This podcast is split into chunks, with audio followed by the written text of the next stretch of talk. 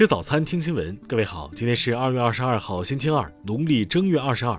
新阳在上海问候您，早安。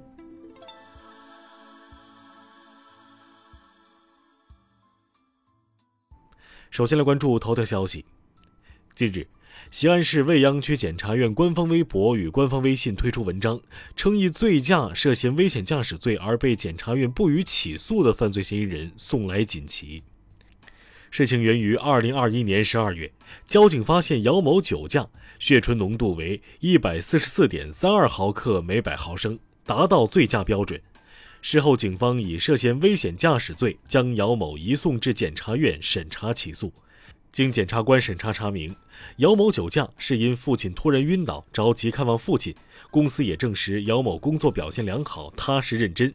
姚某犯罪情节轻微，系初犯、偶犯，具有坦白情节。综合考虑，检察官拿出相对不起诉处理意见，得到联席会员、检察官、分管领导肯定。针对此事，网友议论纷纷，表示不理解。根据道交法规定，醉驾需吊销驾驶证，追究刑事责任，五年内不得重新取得驾驶证。目前相关文章已被删除。听新闻早餐知天下大事。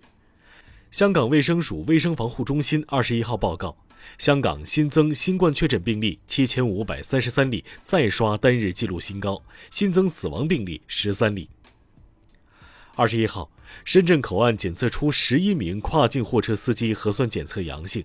二月四号以来，深圳口岸已检出第一百零五例跨境司机阳性病例。二十一号零点到十五点，苏州新增确诊病例六例，新增无症状感染者两例，均在管控范围内发现。二十一号，苏州市姑苏区委副书记、区长沈志栋称，将开展线上线下精神文化服务，为集中隔离的群众送上姑苏人文书籍，免费开通有线电视收费频道，赠送一批头部视频网站的 APP 会员等。二十一号零点到十四点。呼和浩特新增七例本土确诊病例，截至二十一号十四点，本轮疫情，呼和浩特市累计报告本土新冠肺炎确诊病例一百六十八例。国务院二十一号印发《“十四五”国家老龄事业发展和养老服务体系规划》，部署了九方面具体工作任务，包括探索设立独生子女父母护理假制度。国家知识产权局二十一号消息。将依据商标法及其有关条例规定，对在商标数据库中的一点六万余件元宇宙 （Metaverse） 相关商标注册申请予以审查，坚决反对、严厉打击蹭热点和不以使用为目的囤积等商标恶意注册行为。中央气象台二十一号发布低温预警信号，近日江南南部及华南大部地区有大范围的降雨。南方十省区气温将持续偏低，超五摄氏度。下面来关注国际方面。据俄罗斯媒体二十一号报道，当日乌克兰东部顿涅茨克机场地区发生爆炸。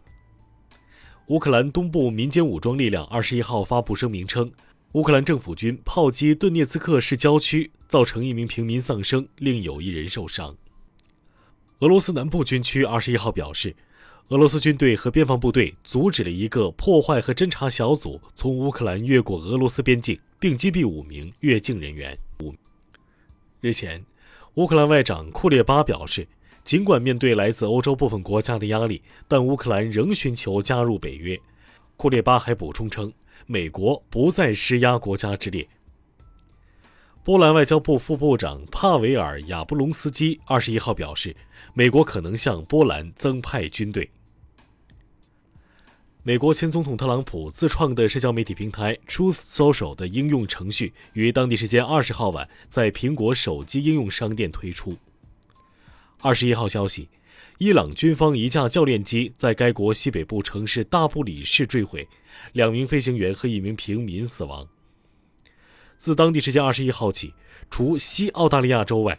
澳大利亚其余州向已完成新冠疫苗全程接种的外国旅客重新开放，这是澳大利亚因新冠疫情实施边境管控约两年后首次重开国门。下面来关注社会民生。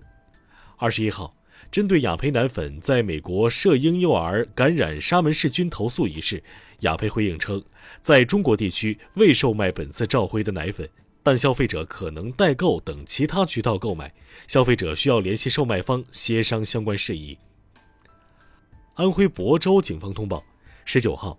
当地村民郭某与到其家中走亲戚的齐某某在午饭酒后，骑电动三轮车带两家的四名儿童前往当地鱼塘捕鱼，途中翻入村庄生产路边水沟中，致六人溺亡。近日，江苏丹阳一名十三岁男孩因学习与母亲产生矛盾，一气之下离家出走，独自骑行两百多公里，从丹阳到上海，在当地民警的帮助下联系到家长，被顺利接回了家。